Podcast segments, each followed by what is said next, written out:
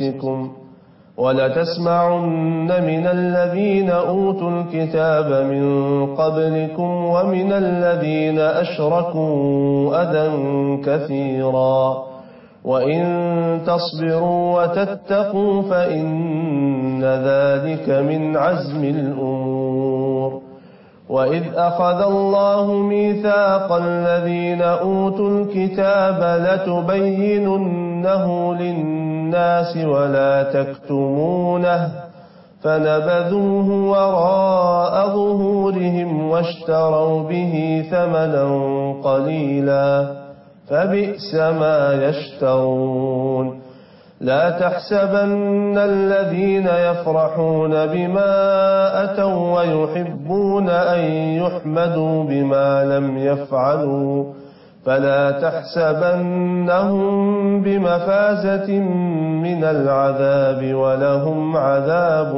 أليم. ولله ملك السماوات والأرض والله على كل شيء قدير. صدق الله العظيم. Bismillahirrahmanirrahim Assalamualaikum warahmatullahi wabarakatuh Berbahagialah saudara yang saat ini belum berjodoh Ini episode buat anda semua Terkait dengan soal yakin Baik, langsung Pemirsa Kadang-kadang saudara tidak punya impian yang terencana. Keinginan yang terencana. Kenapa ya? Karena kesibukan. Dia workaholic. Workaholic ini candu kerja gitu. Ya?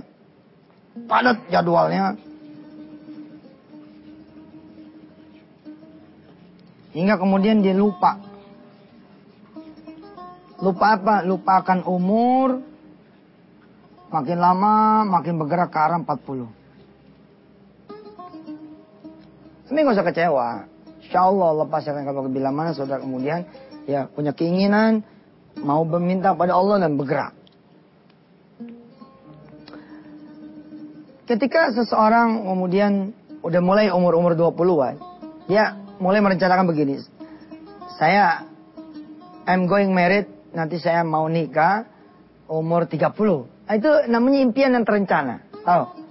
Itu namanya keinginan yang terencana. Ada. Tapi ada orang-orang yang ngalir aja gitu. Ngalir. Insya Allah sih kalau udah memang udah ketetapan Allah kan siapa juga yang bisa kemudian menolak. Tapi lebih hebat bila mana saudara ada sesuatu gitu. Dulu saya pengen nikah muda, kecampaian tuh. Malah istri saya kemudaan. Saya 23, istri saya 14 tahun. Tapi emang pengen gitu, cita-cita tuh kawin muda. Kawin muda tuh cita-cita hebat. Daripada ente kawin muda nggak mau, tapi kerjanya zina mulu. Yang begitu, ya. Sekolah tinggi penting, tapi jaga diri penting.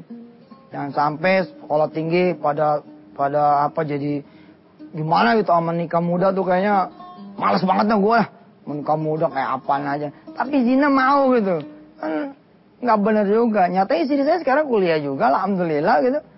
Pada waktu saya nikah dulu 14 tahun dia masih SMP. Saya masih inget tuh. Saya begitu nikah, itu kan di paro kedua uh, istri saya SMP ya.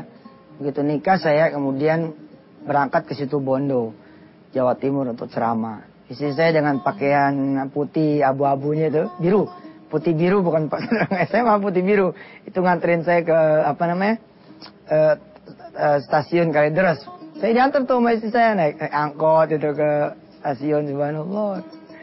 Terus istri saya nungguin abangnya nih pergi berangkat nih kereta. Udah gitu kereta nggak berangkat berangkat lagi. ayo, aduh, semua kenangan tuh, kenangan tuh. Begitu kereta jalan nih, jek jek, jek jek, jek jek, jek jek. Saya ngeliat ya, istri saya gitu. Dia nangis, ya Allah. Dia bilang masih SMP dulu kawinin. Ya mudah-mudahan dah. Sabar, saya doain mudah sabar, ikhlas. Nah, saat itu tuh waktu itu ujian, ujian. Jadi begitu nganter saya, dia pergi ke sekolah untuk kemudian berangkat ikut tes ya sekolahnya. Hmm. Ada yang terencana. Ada keinginan yang terencana. Ada impian yang terencana, ada keinginan yang terencana. Saya, ini kan sebenarnya sama aja sama haji gitu loh. Sama pengen punya rumah gitu. Jangan biarkan hidup ini mengalir gitu juga gitu. Nggak bagus juga gitu. Harus ada step-step yang kemudian saudara stepping stone ya. Kalau kata orang-orang tuh ya, stepping stone, step step step stone atau apalah gitu. Ya. Batu, batu yang tonggak gitu ya. Mau apa sih? Mau ini, mau begini, mau begini gitu. Sampai saudara nanti mengcross. Oh ini ambil sudah. Oh ini belum. Oh tapi sini udah nih. Oh ini belum gitu. Terus itu sampai kemudian ya Allah mengajarkan cita-cita yang paling luhur, tinggi adalah kita kepengen jannah. Kita kepengen surganya Allah subhanahu Ini sebagai sebuah cita-cita yang luhur. Kita pengen mardatillah. Kita pengen keriduan Allah. Kita pengen syafaat min Rasulillah. Ya, oke. Sangat oke, okay, bagus itu. Nah, saudara punya cita-cita nih nyempian. Bagaimana kaitannya dengan pelajaran kita tentang yakin?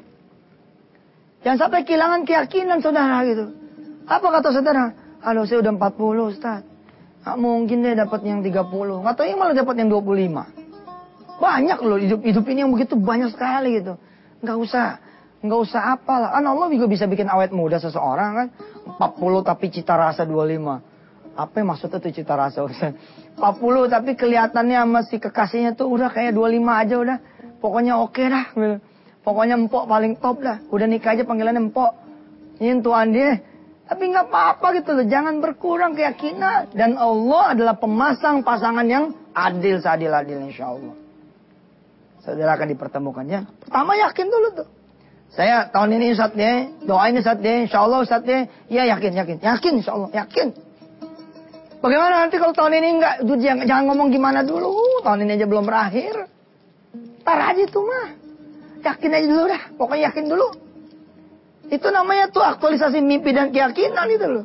Anda meyakini bahwa Anda bisa menikah. Begitu kata mereka-mereka. Maka Anda akan menikah. Jika Anda yakin Anda nggak bakal laku. Anda jelek. Anda pendek. Anda gudukan. Anda punya tumor. Anda mudah makin kemudian tidak akan ada yang merawat Anda. Makin tidak ada pasangan. Padahal nggak begitu urusan Allah. mah. Masa kita yang bertuhan Allah tidak boleh ngomong seperti ini. Bila mana anda yakin Allah akan menikahkan anda. Maka anda akan menikah. Subhanallah. Yang ke mana-mana pemirsa. Insya Allah kita lanjutkan yang menarik ini.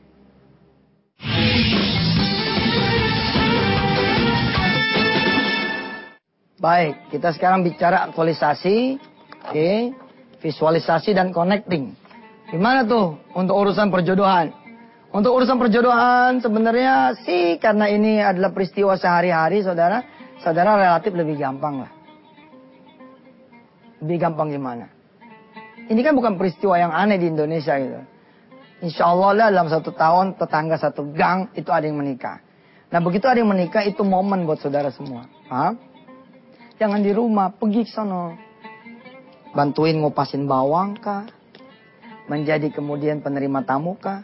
Setiap ada tamu yang datang, selamat rom, selamat datang pak, saya juga belum nikah. Terus ada orang datang begitu, insya Allah ngerecokin lo, ngerecokin orang yang nawin. ya nggak usah lah ngomongnya sama Allah aja, ntar Allah submit ya. Allah transfer lagi ke bawah, ke langitnya, ke dunianya. Nanti ada seseorang yang nanya, eh, pagar ayo yang satu itu kayaknya belum nikah ya yang lain pada ada pasangannya kok dia sendirian aja? Oh betul tuh teman saya itu. Belum nikah dia. Boleh nggak kenalin sama saya? Ada itu insya ada nih. Jangan anda mengurung diri di rumah. Udahlah saya nggak bakal laku saya nggak mungkin. Nggak gitu bos. The beast aja bisa punya beauty. Jadi beauty and the beast masa ente beauty and beauty nggak dapet ya kan lagi mana ada sih orang jelek di muka bumi ini? Lagu banget. Nggak ada orang jelek. Semua diciptakan dengan ya kemuliaan masing-masing, kekhasan masing-masing. Apalagi misalkan bicara connectingnya. ente datang ya pada saat akad nikah. Akad nikah langsung duduk di depan. Insya Allah kata penghulunya, eh, mbak yang pengantinnya, enggak ini sebelum pengantin asli datang saya pengen duduk di sini pak. Emang kenapa? Saya belum punya jodoh. Ah, kebenaran istri saya baru meninggal kemarin. Penghulunya ngawinin. Wah udah top banget dah. Ustadz, ih, ente kalau diam aja gimana? Dari mana ente tahu? Market yourself dong. Pasarkan diri anda dengan cara-cara terhormat dan santun. Jangan juga ente bikin kaos dong. Cari suami. Ih jangan begitu. Tuh orang pada ngerumunin ente. Kayak tadi loh. Ada akad nikah nih. Aktualisasi, visualisasi, connecting. Ada akad nikah. Gini ya. Saya lebih senang datang bukan pada saat resepsi. Terus terang. Saya lebih senang datang pada saat akad nikah. Empat dari lima adik saya. Alhamdulillah izin Allah mendapatkan berkah dari perilaku saya yang satu ini. Kenapa saya demen datang kepada akad nikah? Pada saat itulah malaikat Allah SWT turun, betul gak? Menjadi saksi dari uh, dua sejoli yang kemudian menikah dan menghalalkan hubungan. Pada saat itu doa, boh, begini. Begini. Duduk tuh ya saya doain adik-adik saya tuh. Namun eh, Ella bisa nikah, Ridho bisa nikah, Husnul bisa nikah. Ya, sorry saya salah sebut tiga dari empat karena yang satu ini uh, belum yang Henny belum nikah jadi saya lebih lima jadi saya paling tua gitu ya nah si Henny ini belum nikah nah Henny bontot ini. Insya Allah kita lagi kejar nih doa doa ketika akad akad nikah. Nah ketika saudara bicara tentang keyakinan lalu dikaitkan sama impian keinginan ada aktualisasi visualisasi dan connect ente duduk di situ. Atau bawa kamera fotoin itu cekrek terus sambil diliatin sambil berdoa kepada Allah ya Rob. Lihat nih tuh, masih kosong. Mudah-mudahan saya di sini ya Allah. Begitu si pengantin datang gitu ya. Pengantin mempelai pria datang, duduk di singgasana akad nikah gitu. Kita membayangkan kita yang ada di situ ya Allah. Insya Allah tuh udah deket tuh. Udah deket. Kalau anda menangis, meratap gitu ya. Aduh, aduh, emaknya bingung apa sih lu adu-adu mulu, mau puyang. Dengar lu adu-aduan dulu. Ma, ma puyeng ma. Enggak, enggak bagus, enggak bagus. Begitu gunda gulana berangkat ngambil air wudhu, gelar sejadah, saat. Jadilah orang yang berbahagia ada undangan pernikahan. Wah ya Allah ini. Kalau mau lebih konyol lagi dikit. Apa konyolnya? Bikin aja surat undangan. Kosongin deh, betul. Bikin surat undangan, ya enggak? Eh, dengan rahmat Allah bla bla bla kami mengundang saudara untuk menghadiri pernikahan saya yang belum diketahui ini. Kasih judulnya, kasih tanggalnya, kecuali kosongin masalah siapa? Nama dan pasangannya. Di sini ente kasih lingkaran, lalu kasih tanda tanya begitu. Ah. Tentu jangan ente sebar ke mana-mana, malu-maluin mak lu aja. Jangan, ini buat ente aja buat perantai kita berdoa. Ustadz nggak nggak Rasulullah kayaknya nggak ngajarin begini tuh. Panjang deh ceritanya deh ya nggak ah. Udah deh Bismillah jalan. Ente bantuin teman ente yang pada menikah apa yang bisa aneh bantu? Apa ya ente jadi penerima tamu mau nggak? Iya oke okay. aneh mau jadi penerima tamu. Wah. Setiap yang datang didoain, setiap yang datang didoain, setiap yang datang didoain. Begitu pengantin datang bergemuruh, ya, bergelegak apa bergolak ente punya darah dan mengatakan kepada Allah ya Allah kasih saya kesempatan biasa yang begitu tuh. Insya Allah bos. Umur mah ada halangan buat Allah. Insya Allah ya kita akan teruskan setelah yang berikut ini.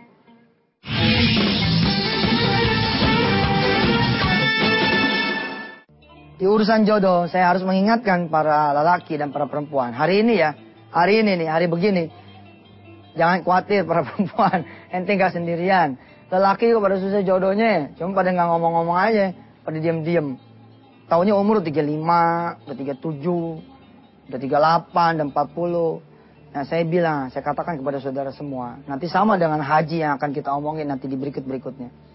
Kadang-kadang kenapa juga misalkan orang tuh tidak berhaji ke Baitullah Haram. Eh? Tidak pergi umroh. Bagaimana ente bisa diberangkatkan Allah? Kingin aja nggak ada. Kertek hati gitu pengen ada di depan Ka'bah nggak ada. Nggak ada. Ente sepi. kosong gitu. Nggak ada kepengennya. Allah sholli ala Muhammad. Hoken, hokam, bagaimana mungkin? Dia asik bekerja, mau nih karirnya, ikut sana, ikut sini, organisasi sana, organisasi ini.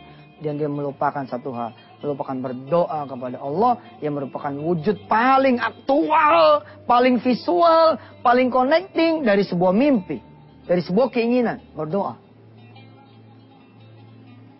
Maka saya mengingatkan kepada saudara-saudara semua yang belum berjodoh. Jangan malas-malas berdoa. Bahkan orang-orang tua zaman dulu dari kecilnya, dari kecilnya tangan saya nih lihat nih, dari kecilnya. Malah dari segini kali. Emang ada segini Ustaz? Gini kali ya.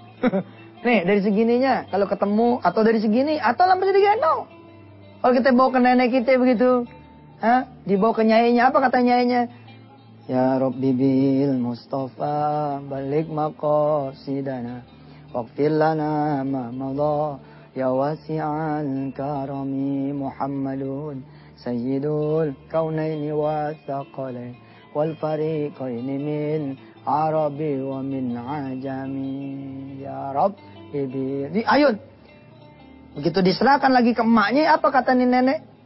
Apa nih kata mertua? Nih ma doain, anak ini banyak rezekinya, enteng jodohnya, betul nggak? Kapan tuh didoainnya? Mulai dari kecil, bos. Saya sih tidak tidak sedang menuduh ya, justru saya pengen mengencourage Anda semua, memotivasi Anda semua. Start doa. Mulailah berdoa kepada Allah Subhanahu wa taala. Barangkali itu yang dilupakan nama Anda semua yang saat ini belum berjodoh. Anda lupa doa. Simple. Lupa doa. Lupa menancapkan keinginan pengen menikah. Ustaz siapa sih nggak pengen menikah? Semuanya pengen menikah. Iya, tapi siapa yang ngomong? Kalau emang bener, eh? Kalau emang bener semua orang pengen menikah, siapa yang ngomong? Siapa? Ya ngomong dong, kamu tuhim tok tuhim. Datang ke Allah ngobrol sama dia. Apalagi ada langkah-langkah nih. Nah langkah-langkahnya ini ya, yang coba saya akan tahan. Ya besok kita bicara tentang langkah-langkahnya. Saya ingin menceritakan di akhir ini saya punya teman ya. Ada dua teman saya, subhanallah. Yang satu ini relatif lumpuh ya. Dia nggak bisa bergerak kecuali ada yang ada yang menggotong, menggendong. Yang satu ini teman saya yang kalau ke mana-mana itu pakai apa kayak apa tuh kalau yang anak-anak skateboard gitu ya. Nah skateboard dia taruh di tangannya buat jalan. Itu aja bos, itu aja. Dua-duanya itu istrinya cakep banget. Kita yang punya kelebihan dua kaki, dua tangan itu bisa kemudian sempurna lari, lompat ke sana kemari, bisa mencari jodoh gitu istilahnya gitu. Kita apa gede-gede kepala? Subhanallah. Hebat banget dia tuh. Bikin ngiri kita aja katanya. Kok bikin ngiri bininya Masya Allah ikhlas banget ngelayanin dia. Itu apa? Dan tahu apa yang terjadi saudara? Ya, ketika kita semua mendapati sahabat kita ini udah menikah dan udah punya anak. Memang ibadahnya Masya Allah. Dia nggak bisa nyari. Tapi Allah yang nyariin. Kalau udah Allah yang nyariin, Masya Allah. Masya Allah, udah paling top-topnya carian dah. Ada orang kita nyali sendiri kan suka kejeblok tuh. Yurain mah orang kaya nggak taunya sopir rental misalnya. Tapi emang ada masalah apa dengan sopir rental? Masalah ini belagu Ustaz. Dia kata tuh mobil dia. Kita terima masalah ente. Bukannya nyari mantu yang bisa ngaji, lu nyari mantu yang punya mobil. Nah, Sopir rental juga kalau emang dia jujur, dia soleh, dan dia bilang, maaf nih saya emang bawa mobil, tapi mobilnya mobil bos saya. Terus insya Allah saya akan meminang ibu punya putri dengan bantuan doa dia dan doa ibu. Insya Allah saya akan menjadi majikan buat majikan saya. Saya akan menjadi majikan buat orang-orang lain. Insya Allah, insya Allah bagus juga. Gitu. Apa hubungannya kaitannya dengan pembahasan-pembahasan kita terakhir-terakhir ini dengan urusan jodoh saudara? Miliki keinginan, miliki impian. Jangan sampai sepi dari berdoa. Apalagi orang sekarang kan relatif awet muda ya. Kalau orang zaman dulu kan karena barangkali kegiatan nggak terlalu banyak apa segala macam kan. Eh, kalau orang sekarang kan banyak sekali kegiatannya sehingga dia nggak sadar tuh umurnya makin lama makin ada, makin ada, makin ada. Dan Anda belum terlambat. Yakinkan diri Anda bahwa Allah swt sedang menunggu doa Anda. Dan berdoalah, lalu yakinkan diri Anda juga bahwa Allah akan mengabulkan doa Anda. Saya berdoa buat Anda semua yang belum menikah, yang belum berjodoh, yang dapat jodoh yang saleh soleha, itu punya anak keturunan yang soleh soleha. Al-Fatihah. Alhamdulillah. Alhamdulillahi Rabbil Alamin Ar-Rahman Ar-Rahim Malik Yamiddin Iyaka na'budu Iyaka nasta'in Bina surat al-mustaqim Surat al-ladhina an'amta alaihim Ghairil maghdubi alaihim Waladhalin Bifir lana walidin amin InsyaAllah besok kita akan masih teruskan tentang persoalan jodoh yang terkait dengan keyakinan Ya, insyaAllah doakan saya pemirsa Mudah-mudahan rumah tangga saya sakinah mawadah warahmah. Dikarunia anak-anak yang soleh soleh Dan doa ini kembali kepada saudara semua. Wassalamualaikum warahmatullahi wabarakatuh